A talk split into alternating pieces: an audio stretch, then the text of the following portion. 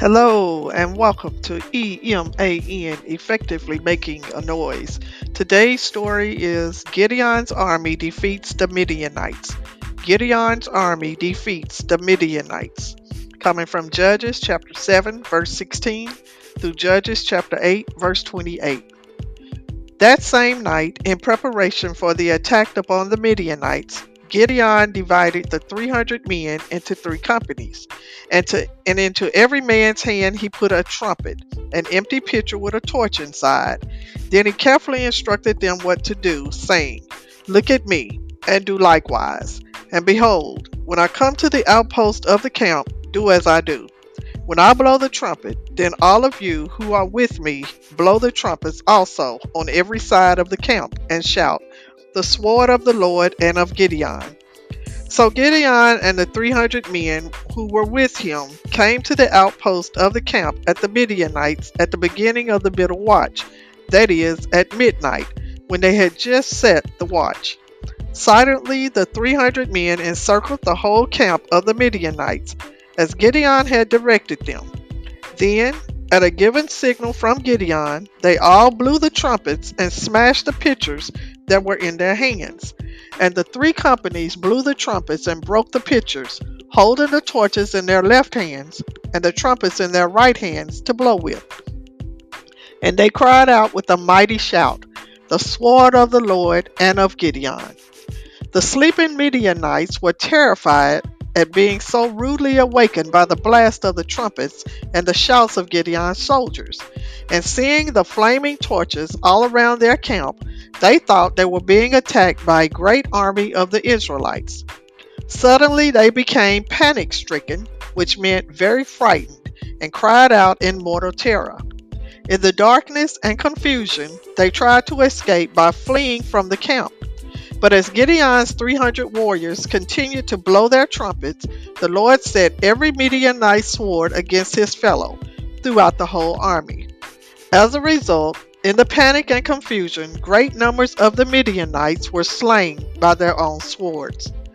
The midnight panic of the army of the Midianites became a complete rout, and they fled toward the Jordan River, the Jordan Valley, as far as the border of Abel Abel Meholah, and the men of Israel came together from the tribes of Naphtali and Asher and Manasseh, and joined the army of Gideon and pursued the fleeing Midianites.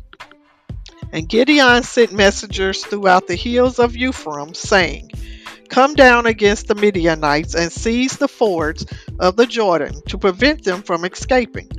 So all the men of Ephraim came together and they seized the fords of the Jordan as far as Beerah. And they captured two princes of Midian, Oreb and Zeb, and slew them. And the men of Ephraim said to Gideon, What have you done to us, not calling us when you went to fight with the Midianites? And they spoke very indignantly against Gideon. But Gideon pacified them by saying, What have I done now as compared with you? Is not the gleaning of the grapes of Ephraim better than the vintage of Abiezer? And gleaning means pick up crop left over from harvest. God has delivered into your hands the princes of Midian, Oreb, and Zeb. And what have I been able to do in comparison with what you have done? Then their anger was abated when Gideon said this to them.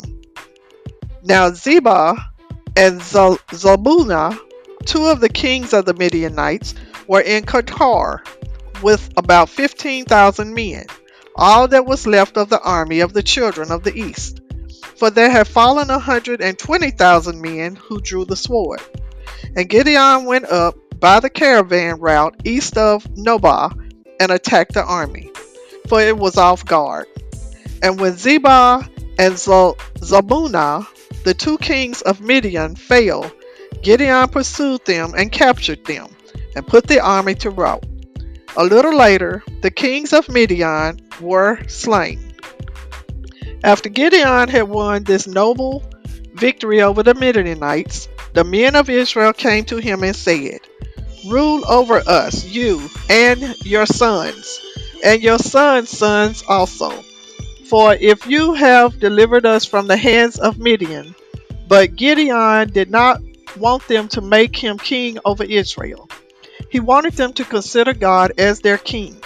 And so he said to the men of Israel, I will not rule over you, neither shall my son rule over you. The Lord shall rule over you. So Midian was subdued, meant gave in before the children of Israel, and they lifted up their heads no more. And the country had peace for forty years in the days of Gideon. And Gideon judged Israel at the word of the Lord for forty years.